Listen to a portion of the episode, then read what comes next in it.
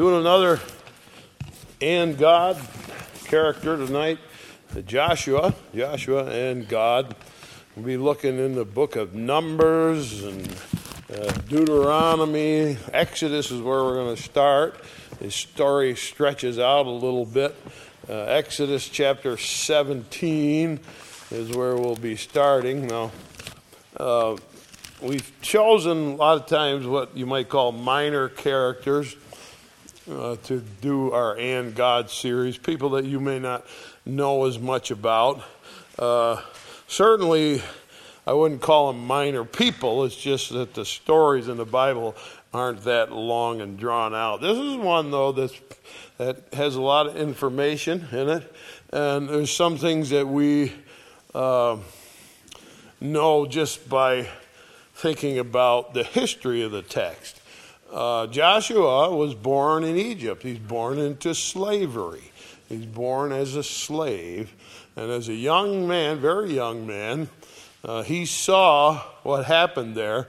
Moses came out of the nowhere, walked into Pharaoh, said, Let my people go. And Pharaoh said, Who's God that I should listen to him? And he found out who God was because 10 plagues later, um, Egypt was in absolute ruins. Nothing left. Nothing left. All destroyed. And now he knew who God was after that.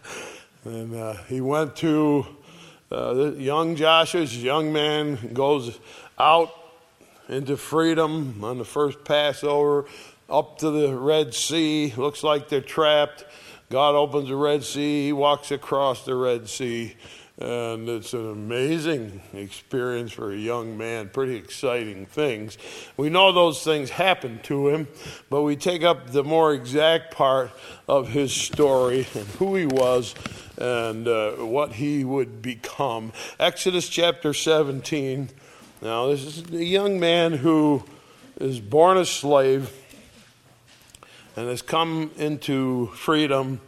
And you got to put the name on the board that means the most to him Moses.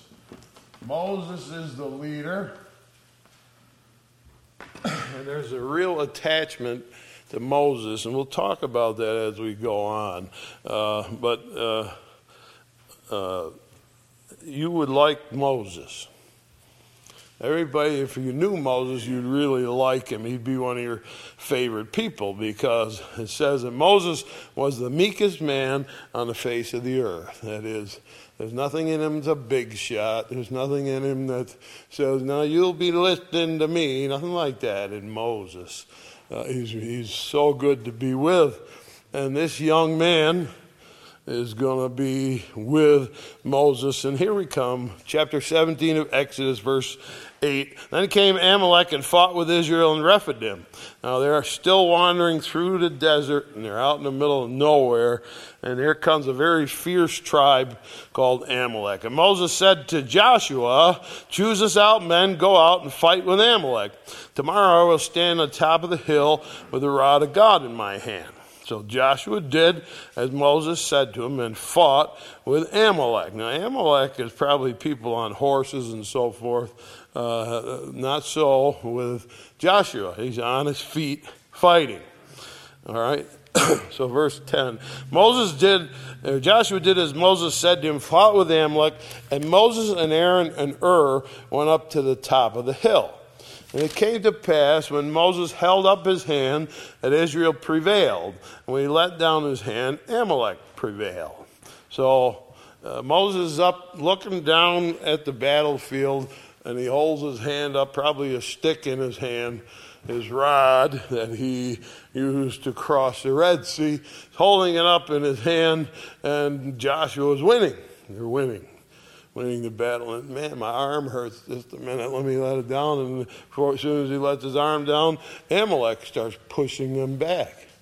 Wait a minute, put my arm up. Oh, there's Joshua winning again. and uh, if I'm Joshua, Pretty soon watching that hill. he got his arm up there. We're doing okay. Keep that arm up. Well, he can't keep it up.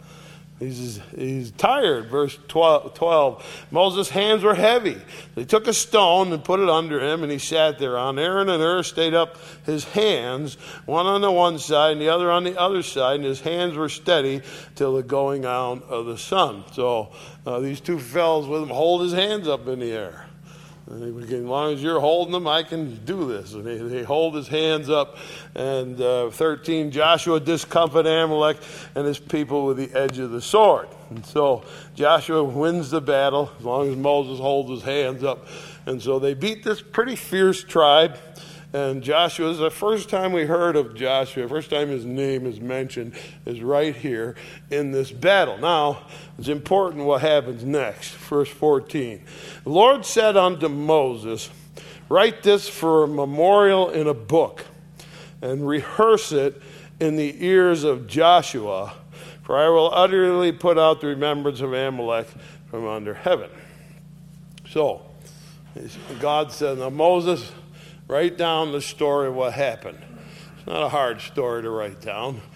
Joshua's fighting, Moses' hands are up, he's winning down, he's losing up, he's winning down, he's losing. And they hold his hands up. So he says, We're going to rehearse it in the ears of Joshua. Now, uh, we do rehearsing around here a lot. We're always rehearsing. The choir gets together and rehearse. And right about now, when they've been singing things for about three, four months, I say, let's sing this one. Oh, here you gotta sing this again. Say, yep, yep. We're going to sing this one again. And I tell them, everybody knows that rehearsal gets boring after a while. You're going to sing the same old thing again. And then we're going to keep rehearsing. We are not going to stop. We're going to rehearse and rehearse and rehearse and rehearse. Because the goal of rehearsing, the reason you do it over and over and over and over again, is that eventually uh, it becomes second nature. You don't have to think every time. When I first hand them music, what do we do with this? Well, let's try this, let's do that, let's try this. We work it through. Lots of rehearsal make it so they know what's going to happen. They don't have to be told over again. Eventually, they absorb the whole thing. That's what we want. Good rehearsal means that when you get up there to sing and this baby's crying over here and grandma's walking down the aisle over there and who knows what else is going to happen, you can focus and sing because you rehearsed it over and over and over again. Now, he says to Moses, I want you to tell that story to Joshua and rehearse it. And so Moses, hey Joshua, remember we were up on the hill? Yeah, yeah. Had my hands up? Yeah. What happened? Well, yeah, hey, your hands up, I want. Okay, good. good. Just making sure. Supper time. Hey, Joshua, remember the other day when you were fighting? Yeah, yeah. What happened? Well, I started to lose. Well, you're going to tell them over and over and over and over again. Until what? There's an automatic response. But God says, tell it to them. Make him hear that story over and over and over again. We're going to rehearse it in his ear until as soon as you say it, remember, yeah, I know, I know what happened. I know. You held your hands up and we won. I know. And how did my hands up help you win? Well, really, your hands were just up in the air. It really didn't have nothing to do with it. Yeah. So, I'm going to rehearse it in your ear, tell you again and again and again. Now, it's a very specific reason that Moses is going to rehearse it in his ear. He's going to go so he'll automatically know it, and we'll see why this is done as we go on a little farther. So remember, rehearse it in your ear, right? Yep. Got your hands up, okay? And why did you win? Did my hands up? I got to think about it. We'll think about that. We'll get back to this and see why God says, rehearse it in his ear. Now we're going over to Exodus 24. This is something that most people don't realize. Exodus 24. Most people don't realize this. And I'll explain why in just a minute. Exodus 24 and verse number 12. And the Lord said to Moses, Come up to me into the mount and be there. I will give thee tables of stone and the law and commandments which I have written that thou mayest teach them. And so uh, they come through over the Red Sea, have a little celebration. They fight a battle, and Joshua wins with Moses' hands. And then they come to Mount Sinai. Sticking up in the middle of this flat, old, nasty desert, there's a big, huge mountain, Mount Sinai. Now you look up on there, and it says there's fire. Rolling fire on top of the mountain, big black clouds of black smoke are up there. And that mountain shakes. And God says to Moses, Come on up. Come on up. And that's the time when Moses is going to go up the mountain and talk to God. And so Moses went up into the smoke, into the fire on the mountain. Here's what people don't realize. Verse 13 Moses rose up and his minister Joshua, and Moses went up into the mount of God. He took Joshua with him. No, Moses told people, You touch that mountain. Don't you touch that mountain. You touch that mountain, you're going to die. So I'm going up there because God's called me up there. But if you touch the mountain, you'll die. And he says to Joshua, Come on, you're coming with me. And Joshua went up on the mountain. Now, here's the thing we got chapter 24, 25, 26, 27. He's still on the mountain talking. 28, 29, 30, chapter 31, and we get finally to chapter 32. All those chapters up there, he's up talking with God. God's telling him all kinds of stuff.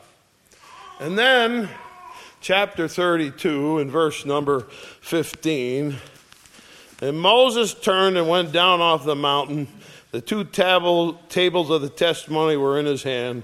Tables were written on both their sides, on one side and on the other side were they written. The tables were the work of God. The writing was the writing of God graven upon the table. So God gave him two tablets of stone, and God wrote on the tablets. And he writes on there, Thou shalt not have any other gods before me. Thou shalt not steal. Thou shalt not lie. Thou shalt not kill. And he gets the Ten Commandments written on there, laws for society and for humankind. They're written on those tablets, and he's bringing them down. God wrote on them. Wow.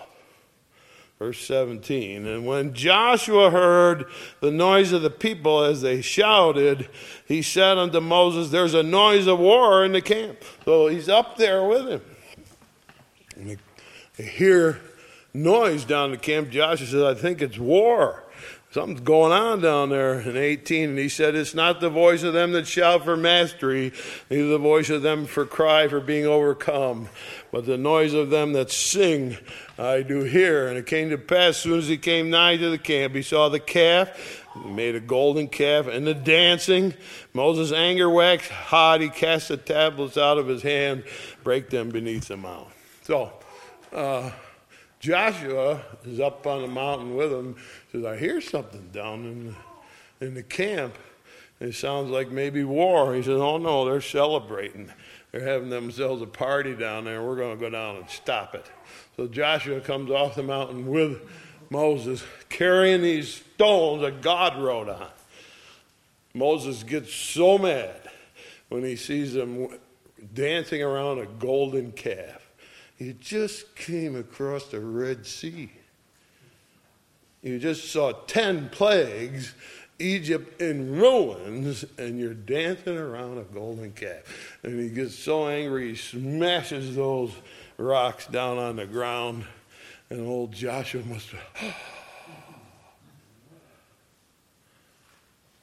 All right? Now, here's the question. When you read from chapter 24 to 32, you get the distinct impression that God is talking with Moses and only with Moses. But it says that Joshua went up there with him. So, what did Joshua do?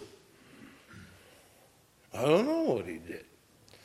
I don't think when you read through it and think through exactly how the thing unfolds, I don't think that he was present when God and Moses had all these conversations.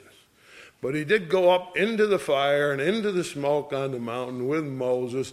And Moses probably said, I'm going to go up on that rock and talk to God. And Joshua, yeah. And so he went up and he watched Moses maybe just off in the distance a little bit, talking with God. And he sees stones and writing coming on the stones, the hand of God. I mean, he's had quite, that's something that only one person other than him saw, and it's Moses himself. So this young man who fought one battle has now become, it says, the minister or like a personal servant of Moses. And can you imagine when Moses came down, they said his face was shining. His face shone. And they couldn't really look at it. His face was all bright from being close to God. And so uh, uh, Joshua saw all that and he saw the broken stone. And so then, from then on, he's Moses' shadow. He's right there wherever Moses goes. He's right there following him. And can you imagine the esteem that he has for Moses? It's like, I mean, God is really something, but Moses is pretty good too. And Moses, wow, it sure is great to be his servant, his minister, his helper. Now, over in chapter 33, they build the tabernacle, uh, which is a big tent there. It's a big tent in the wilderness. It's pretty complicated. And they build that tabernacle, and it's all set up there, and God's going to come for the first time and come into the temple. His presence is going to come. And you know, I've told you many, many times that in the Holy of Holies, in the centralmost room in that tent, was the Ark of the Covenant. And on the Ark of the Covenant, God's presence was known in the form of light. And it was called Shekinah, or light. And so uh, in that small 15 by 15 room was the Ark of the Covenant. And so God said, I'm going to come down for the first time and go into this tent you built. I'm going to go down and uh, we're going to talk. So it's verse 9 chapter 33 of Exodus. Came to pass as Moses entered into the tabernacle, the cloudy pillar descended and stood at the door of the tabernacle, and the Lord talked with Moses. And so God comes down, his presence in a form of light, and he's right there. And Moses is standing there in a doorway and God is talking. And all the people saw the cloudy pillar stand at the tabernacle door, and all the people rose up and worshiped every man at his tent door. And the Lord spake to Moses face to face as a man speaketh unto his friend. He returned again to the camp. But his servant Joshua, the son of Nun, a young man, departed not out of the tabernacle. And so even Moses, I'm going to leave the tabernacle and go out to the people. Joshua said, I'm staying here. I'm not going out. This is too good. I'm standing right here with God. And here's Joshua and God in the presence of God in the form of brilliant light. And Joshua said, I want to be here. It's where I want to be. So uh, there's a hunger in Joshua for the same experiences that Moses had. And Moses had talked face to face. Didn't say Joshua did, right? That Moses did. But he sure seems to be hungry for it. All right, now let's go on to the book of Numbers. Exodus is a historical book. Leviticus is more a record of uh, the rules that God gave. Numbers chapter 11 is, picks up the history again. Numbers chapter 11.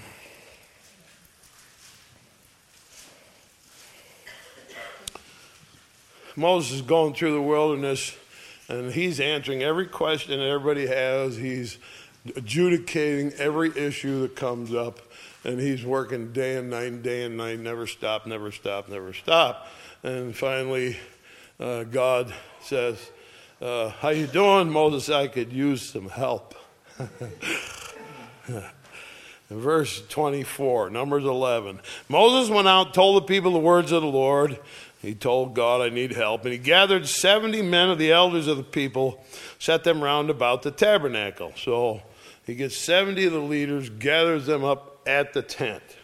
The Lord came in a cloud, spake unto him, took the spirit that was on him, gave it to the 70 elders. And it came to pass, when the spirit rested on them, they prophesied and did not cease. So as soon as God transfers the spirit of Moses onto 70 people, well, they're just talking about God, prophesying, preaching and praying probably too. And they're talking about God. All 70 of them are just full of words coming out of them, and they're standing by the tabernacle preaching. 26. But there remained two of the men in the camp. Name of one was Eldad, name of the other Medad, and the Spirit rested upon them. And they were of them that were written, but went not unto the tabernacle. And they prophesied in the camp. So, two didn't come up to the tabernacle, they stayed back in the camp. All right? And they're preaching out where the people are.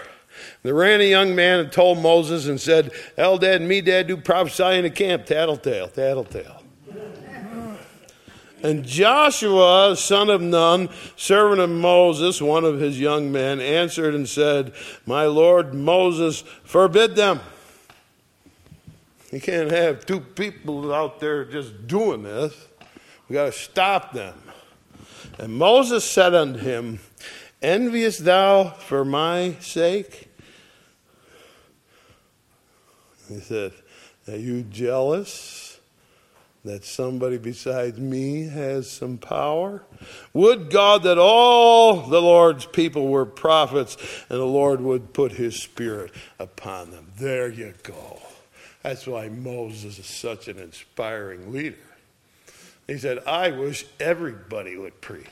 I wish everybody was filled with the Spirit. I want the Spirit on anybody that can get it. So don't come to me and say, those guys aren't doing it like we do. We're all up here, but no, no, no. Some people is going to be different. And so the Spirit of the Lord can come on people and they can do entirely different things. And that's a problem with a lot of people. They say, well, if you got the Spirit of the Lord, you got to do this or this. And if you don't do that, you don't got the Spirit of the Lord. That ain't what Moses just said. All right? And there's people today do the very same thing. If you got the Spirit Lord, you got to speak with, a, with an unknown tongue. Who said? Moses said, take it any way we get it. They're out there in the camp. Two of these guys, you think they're renegades. They're not. They're not. It's the Spirit of the Lord moving people in different ways. And so Moses will give an instruction. The Spirit moves in different ways on different people. And that's how the Spirit of the Lord works. And if you you draw a line saying, "Oh God, I drew this line. You got to follow my line," He ain't gonna. He ain't gonna follow your line. He is not gonna do that. Right? It's not how God works.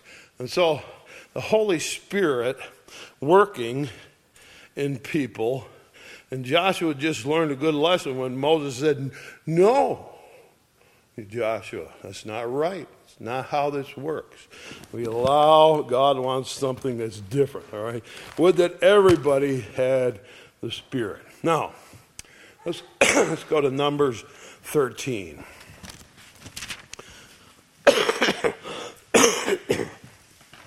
They're coming up to the land of Canaan.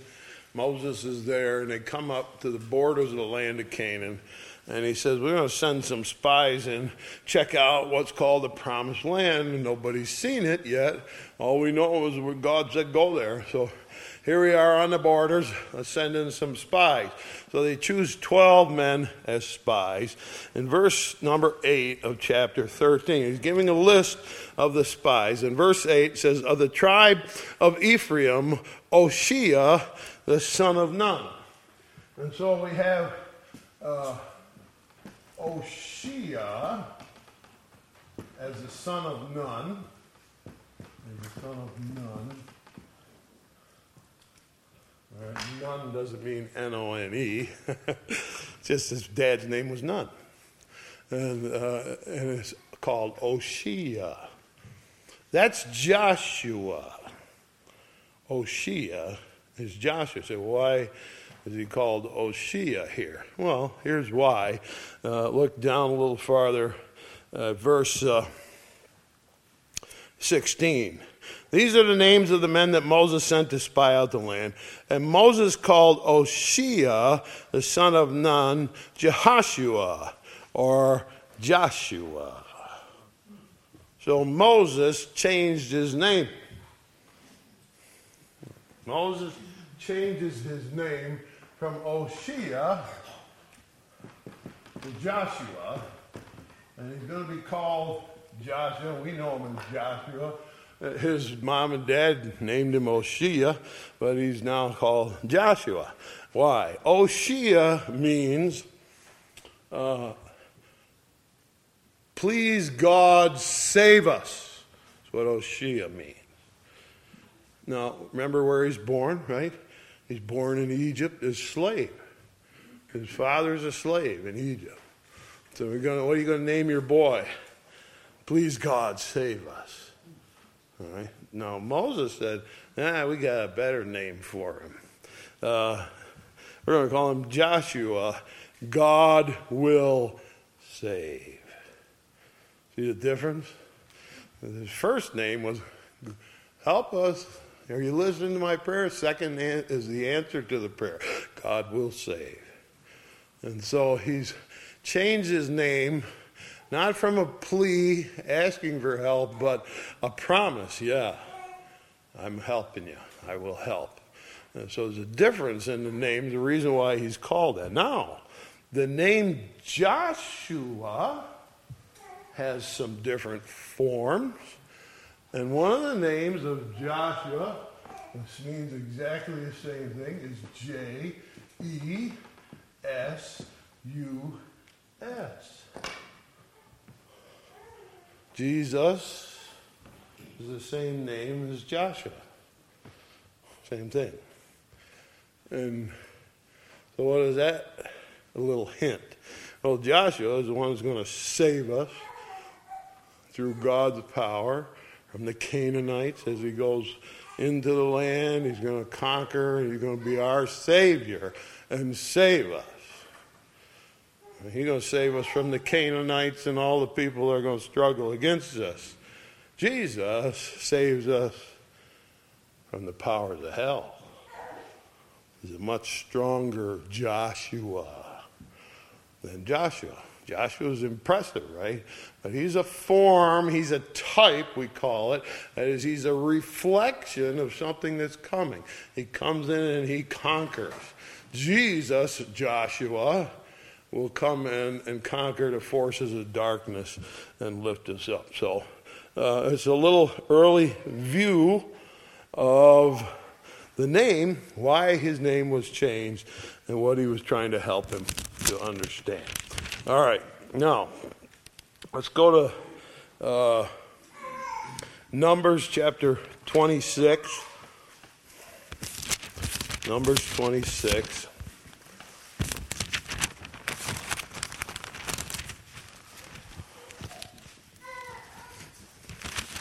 In verse 65, way at the end. The Lord said of them, They shall surely die in the wilderness. There was not left a man of them save Caleb, the son of Jephunneh, and Joshua, the son of Nun.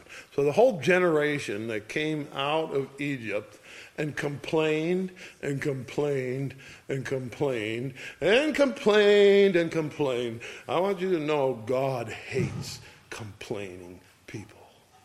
He can't stand it. Get that in your head, my friend. God does not like complainers. Be careful next time you open your mouth. God doesn't like it. And God said about these people who complained about water, about bread, about meat, they wanted garlic, they complained and complained. God said to Moses, eh, I've had it. Let's kill them all, and I'll make a new family out of you. And Moses pleaded with God. And it said God changed his mind. That's not really what happened. It was a test. Moses, how much do you love these people? They're nasty. They make me mad sometimes, God. Do you love them? Yeah, I, I, I don't want you to wipe them out. Okay. it's a little check on Moses. But there's only two left of the whole generation. Caleb, who was the other spy who did well, and Joshua, the two spies who came back from the promised land and said, Let's go. Man, this is beautiful. They got grapes so big that it got it on two men's shoulders, carrying it with a stick. One bunch of grapes takes two men and a stick to carry it. That's a pretty good grapevine, isn't it? Wow. And he said, This uh, land is fabulous. And of course, they complain, There's giants in there. We can't go in. And Caleb said, Come on, don't be a sissy. Let's go. But they cried and whined, You brought us here to kill us. Okay, so you're all dead. And that's how God dealt with the most complaining generation of all time. They all died in the wilderness and didn't get to the promised land.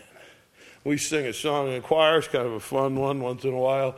Uh, so, some people can't stop grumbling. They grumble night and day. They grumble when the crops are good. They grumble when it's dry.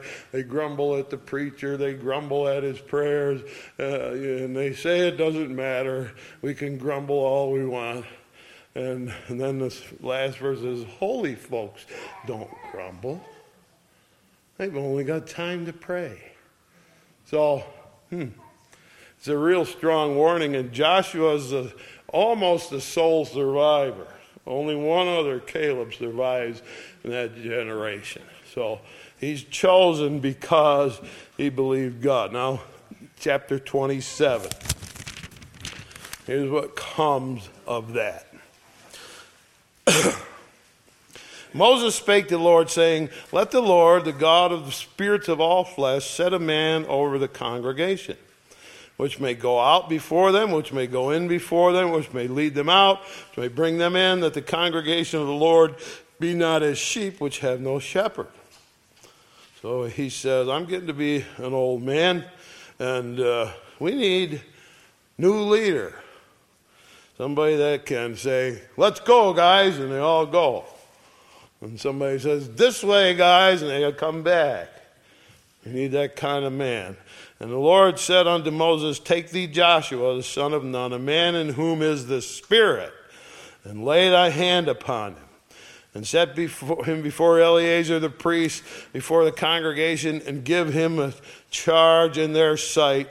And thou shalt put some of thine honor upon him, that all the congregation of the children of Israel may be obedient. And he shall stand before Eleazar the priest, who shall ask counsel for him after the judgment of Urim before the Lord. And at his word they shall go out, and at his words they shall come in, both he, all the children of Israel with him, even all the congregation. Moses said, We need a, a, a leader. He says, You got one. It's Joshua. God chose him. Moses said, Just who do you want? God said, I want Joshua. Why? What did it say? He said, Because he has the Spirit in him. He has the Spirit in him. He's chosen because he has the Spirit of God in him working. And the priest will uh, ask counsel of Urim, or that is on his uh, robes, fancy clothes that the priest wore.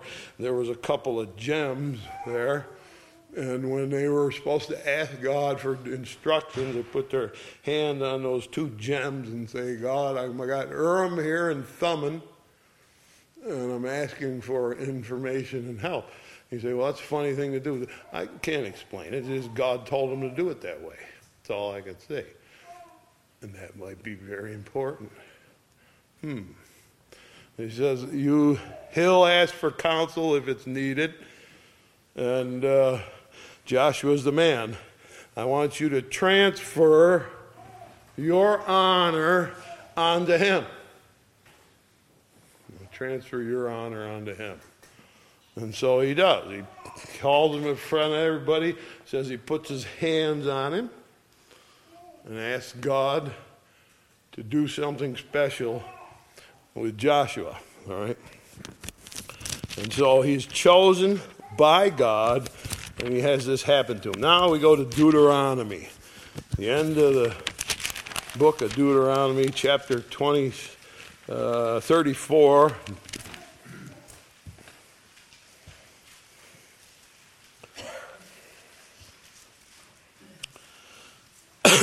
God tells Moses, Come on up on this mountain up here. And he goes up and he goes to a place called Pisgah. Pisgah. We sing this song, right? That's how you know that name. Sweet hour of prayer, right?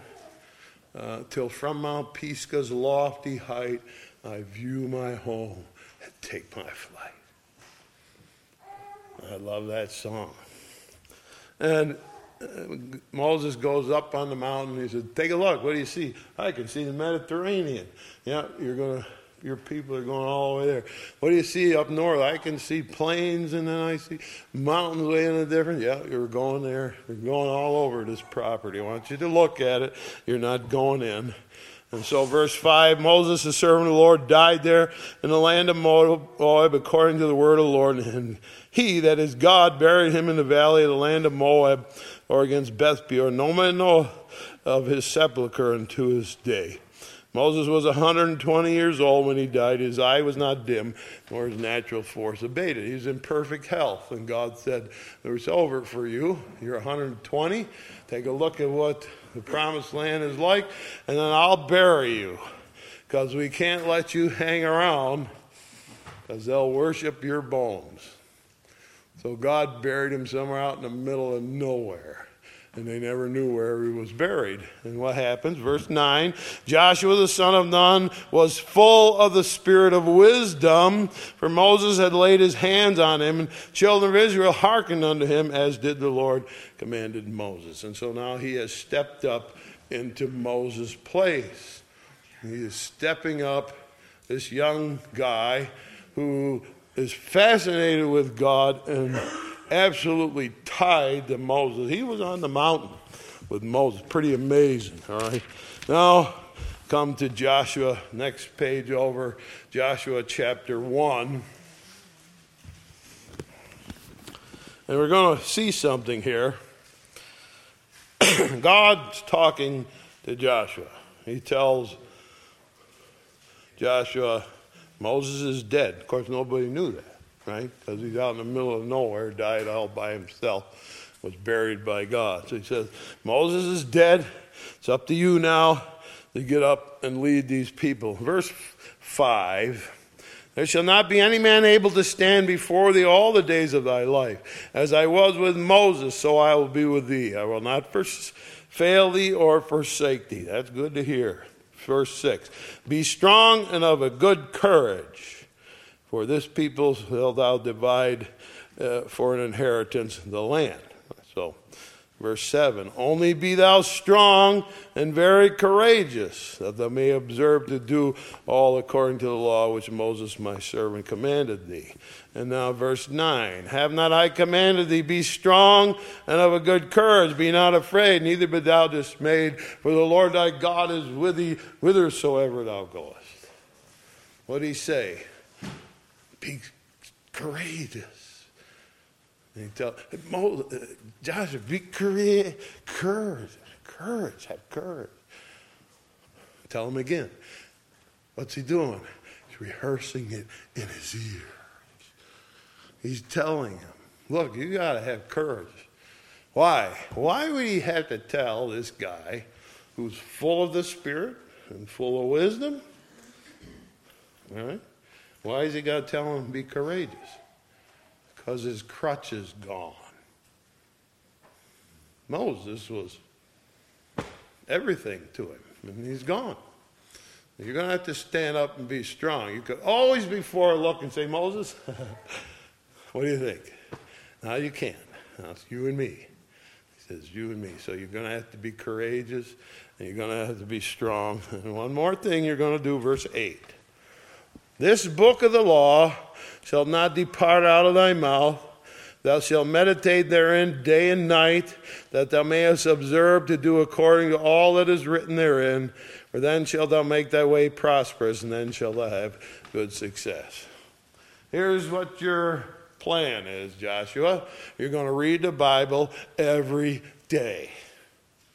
You're going to study it every day. You're going to think about it in the day, and when you lay down and wake up in the middle of the night, you're going to think about it. You think and think and think and meditate on the Bible. Now, that's so far Genesis, Exodus, Leviticus, Numbers, Deuteronomy. So, all right, you got five books. So I want you to think about them books every day, every night. When you wake up from your sleep, you think about those books. Remember, be creative, be courage, courage, have courage, courageous, be strong, and then think about that book. That's what you're going to need to do. Now, rehearsing in Joshua's ear. Moses. Remember what it was? okay, we're fighting the Amalekites and we're losing. I look up at Moses' hands are dangling down. And up they go, and I'm winning. And down they go, and I'm losing. And Moses told me that a million times, over and over. So, what's this got to do with winning? Why did you win? You won because you did exactly what I told you to do. You go fight. Moses is going to do exactly what he's instructed. He's going to hold his hands up. He can't do it anymore. Get him a helper.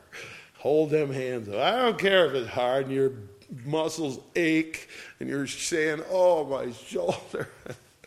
Get them arms up. I said when those arms up, you're going to win. See, so what does holding the arms up got to do with winning? Only this that they did exactly what God said to do, and that's why they won. Now, he has rehearsed it in his mind until as soon as he say, "Hey, you remember that? Yeah, I know, I know, I know. We did exactly what God said to do. Held your arms up, and that's why we won." You got it. You finally got it. You rehearsed it, and now you have an automatic response, which is what?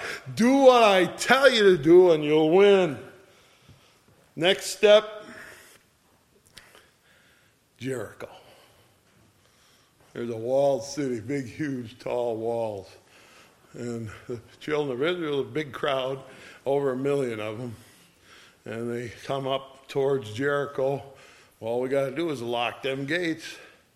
And those people down there can't get in.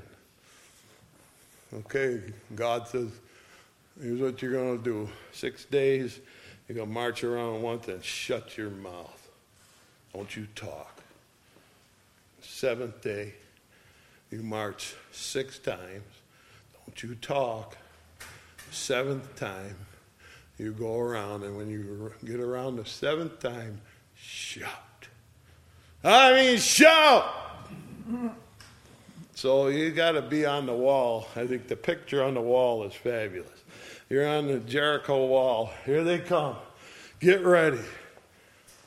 Here they go. You go around. He went back to the camp. What was that all about? I don't know. Tomorrow, here they come. There they go. Then they go back. Third day. By the fourth day, here they come. They can't get in. They just wander around and they go back home. By now, we know that we got them skunked. They're not going to do anything. The sixth day, here they come. They've come five days, no good at all. They're helpless against our huge wall. And the seventh day they come, and there's a big joke one time around, and then two times around. Ooh, getting fancy today. Three, four, five, six, seven times around, and then they stop. Now they've never heard their voice, right? And all of a sudden they hear a shout. Well, that's not the most immediate impression. The immediate impression is there's an earthquake.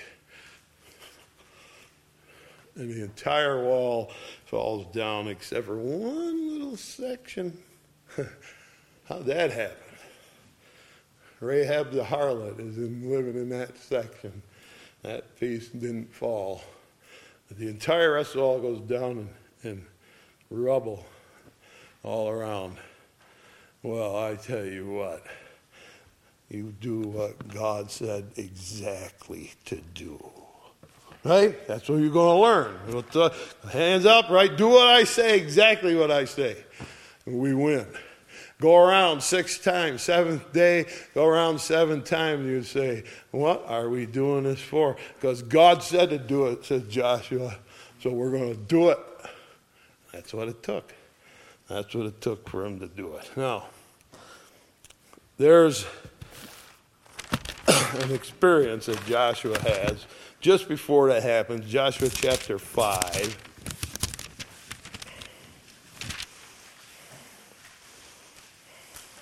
Just before they began the siege of Jericho, Joshua, he's the commander in chief he's out walking around Jericho looking at them walls thinking, hmm,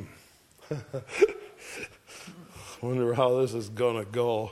Verse 13 of chapter 5. Came to pass when Joshua was by Jericho that he lifted up his eyes and looked, and behold, there stood a man over against him with his sword drawn in his hand. So he meets somebody, he got a drawn sword. And Joshua went up to him said unto them, Art thou for us or for our adversaries? You on our side or those people on that wall? Whose side are you on? And he said, Nay, I'm not on either side, but as captain of the Lord of hosts I am now come. And Joshua fell on his face to the earth and did worship him. As saith, What saith my Lord unto his servant? And the captain of the Lord's host said to Joshua, Loose thy shoe from off thy foot place where thou standest is holy. Now, Moses had the same experience at the burning bush, right? Moses comes to the burning bush and he's peeking at the bush, and God says, Moses, what? Get your shoes off. Okay, shoes holy ground. Why? Because God is here. Now, not a burning bush this time, it's a man with a sword in his hand. got a sword in his hand. Who is it? Well, it's Joshua. Jesus. That's who it is. It's Jesus. The man with the drawn sword is Jesus. Jesus, pre incarnate, came to earth various times, and this is one of the times. And he comes and he's got a drawn sword. And when you see Jesus, how many times do they see him with a drawn sword? Well, not any that I can think of until you get to Revelation. And you see him that way. Everybody else saw him, didn't see him with a drawn sword. Why do you think Joshua saw him that way? Because the Spirit of the Lord in Joshua is going to turn him into a warrior, a masterful warrior. And so he comes to him as a warrior. And Joshua said, You on my side or their side? I'm not on either of your sides. I love that answer. I don't join people's sides. I do what I do. If you're coming with me, you come with me. And I'm not on your side. Don't ever think I'm on your side. Don't ever think that. You think God is on your side? You got to get on his side. All right? But you don't say, hey, God, my side's over here. You want to come? Don't say that. God says, I'm not on anybody's side. I'm the captain of the armies of the Lord of hosts. Man. And Joshua saw one soldier in that army when he was in Egypt kill the entire firstborn of the entire population of Egypt in one night. That was one angel came down and killed all the firstborn of every Egyptian, every Egyptian cattle, every Egyptian sheep, anything firstborn died with one angel in one night. And now this is the captain of that army. Man, that's some army. Don't mess with that army. The Antichrist is going to try. He's going to try to stop Christ. you know how that goes, right? So anyway, I got to keep going here. I get distracted here. Uh, chapter seven. He just wiped out Jericho. Magnificent battle. Go in and entirely take the place. And some of the guys come back and says it's just a little town down the road called Ai. And so it ain't worth taking a whole army. There's hardly anybody there like going to East Shelby. You know, who's down there? Nobody's there. So go to go to Ai. He said, "Don't worry about the whole army. Just we'll get enough, and we'll go down there and we'll beat Ai." So they go down and they get thoroughly whomped. People of Ai come out and kill a bunch of them, drive them out, and this little town just beat the people who took Jericho two days ago. They just whipped them soundly. Defeat. I thought it was going to be victory. It was. When what? When you did exactly what God said to do. I come to Ai, eh, just go over there. There's nothing to it. So he gets thoroughly beaten. In chapter 7, Verse C. They returned to Joshua, and said, And let not all the people go up, but let two or three thousand men go up and smite Ai, and make not all the people to labor thither, for they are but a few.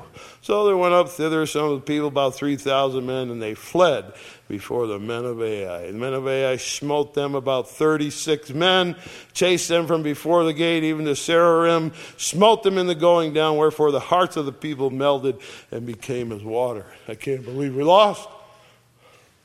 Joshua rent his clothes and fell on the earth with his face before the ark of the Lord until eventide. And he and the elders of Israel put dust on their heads. And they're down there, oh man, how did that happen? And Joshua said, Alas, O Lord God, wherefore hast thou at all brought this people over Jordan to deliver us in the hand of the Amorites to destroy us? Would to God we'd be content and dwell on the other side of Jordan. O Lord, what shall I say when Israel turneth their backs before the enemies? He said, We're all going to be weak hearted now. What did he tell them in chapter 1? Be courageous, be courageous, be courageous, be courageous. Now what? and the Lord, verse 10, the Lord said to Joshua, Get thee up. Wherefore liest thou thus on thy face? What a tremendous lesson. Sends chills up and down my spine. All right? He's been laying down on his face. They've been putting dust on themselves and mourning. We lost, we lost, we lost. I can't believe we lost. God said, Get out of the dirt and stand up. Come on, I told you, be courageous. Get up. Why? You've got a sinner in your camp. Somebody did exactly what I told them not to do. In Jericho, I said, Don't take one thing out of that town. And somebody's got hidden in their tent fancy clothes and jewels and things. I want it fixed. I said, don't do that. And when you did what I didn't tell you to do, you've been whipped soundly. Get it fixed. And don't lay down there praying when it's time to get up and take action. Sometimes we're like that time to get it right, fix what's wrong, and get things going. And we lay around, oh God, oh God, oh God, oh God. And God says, oh God, me, get up. What are you laying in the dirt for? There's a little town over there. We're going to beat them. Get up and do what I said to do. So they find the guy with the goods hiding in his tent. They wipe him out. They go back to Ai and they beat them soundly. All right, now chapter 8, verse 34.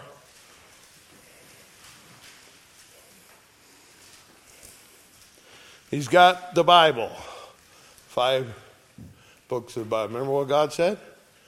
Think about this day and night. Don't stop. Middle of the night, Joshua, you be thinking about it.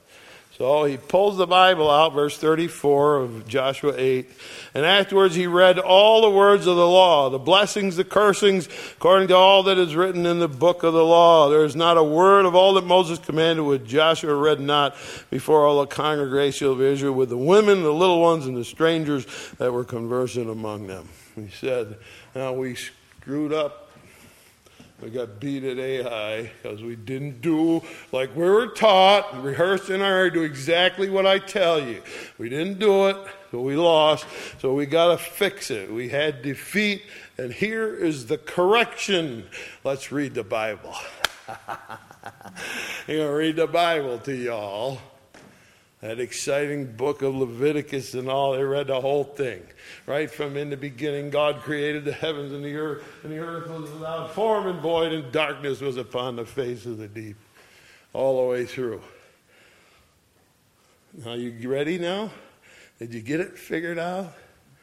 Do what I tell you to do. Do exactly what I tell you to do, and you'll be okay. One of the most exciting, chapter 10 of Joshua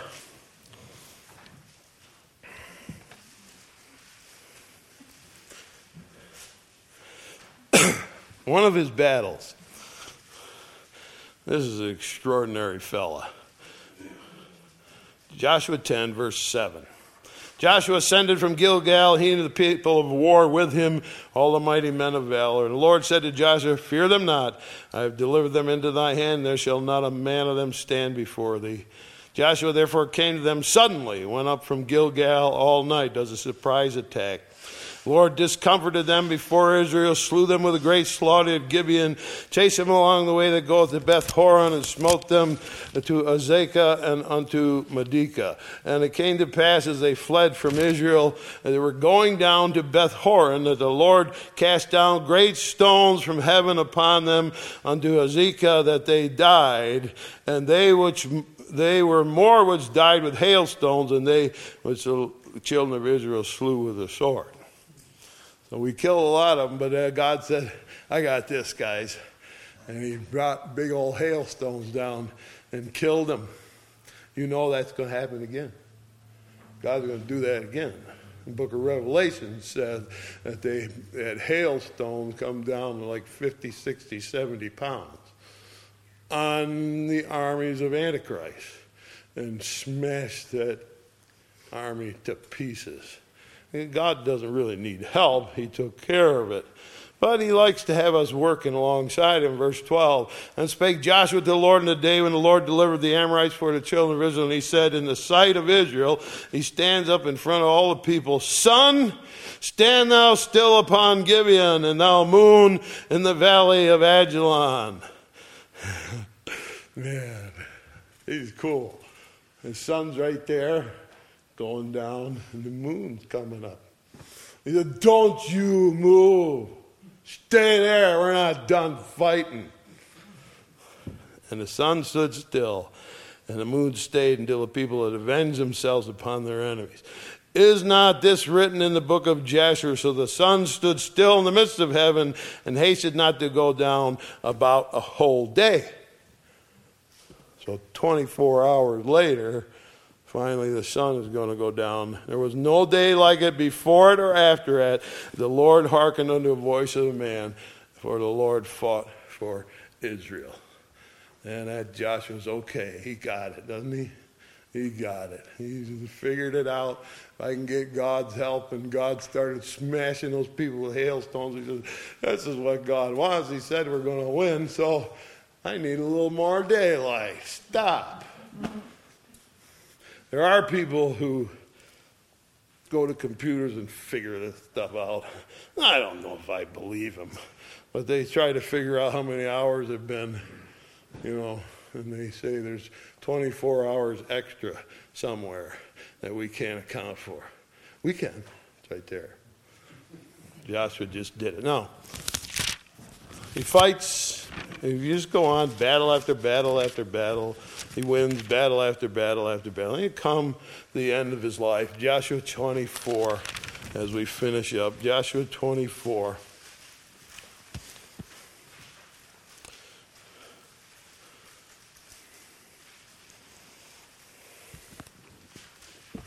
He gets the people together. He's an old man. I'm going to talk to you one more time. Joshua 24, verse 13. I have given you a land for which you did not labor, cities which you built not, you dwell in them. Out of vineyards and olive yards which you planted not, do ye eat. He said, We possessed the land, we got houses, we got crops, everything was there. We took it, God gave it to us. Now therefore, fear the Lord. Serve him in sincerity and truth. Put away the gods which your fathers served on the other side of flood in Egypt Serve ye the Lord. If it seem evil to you to serve the Lord, choose you this day whom you will serve. If you don't want to serve God, who do you want to serve? Whether the gods of your fathers that serve are on the other side of the flood, or the gods of the Amorites in whose land you dwell. But as for me and my house, we will serve the Lord. There it is.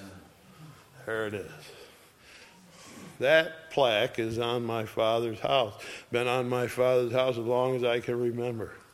I was a little boy, it was hanging in my father's house. Still is up there. We leave it there because we agree. As for me and my house, we will serve the Lord. That's the choice. We will serve the Lord, me and my house. And the people answered and said, God forbid that we should forsake the Lord to serve other gods.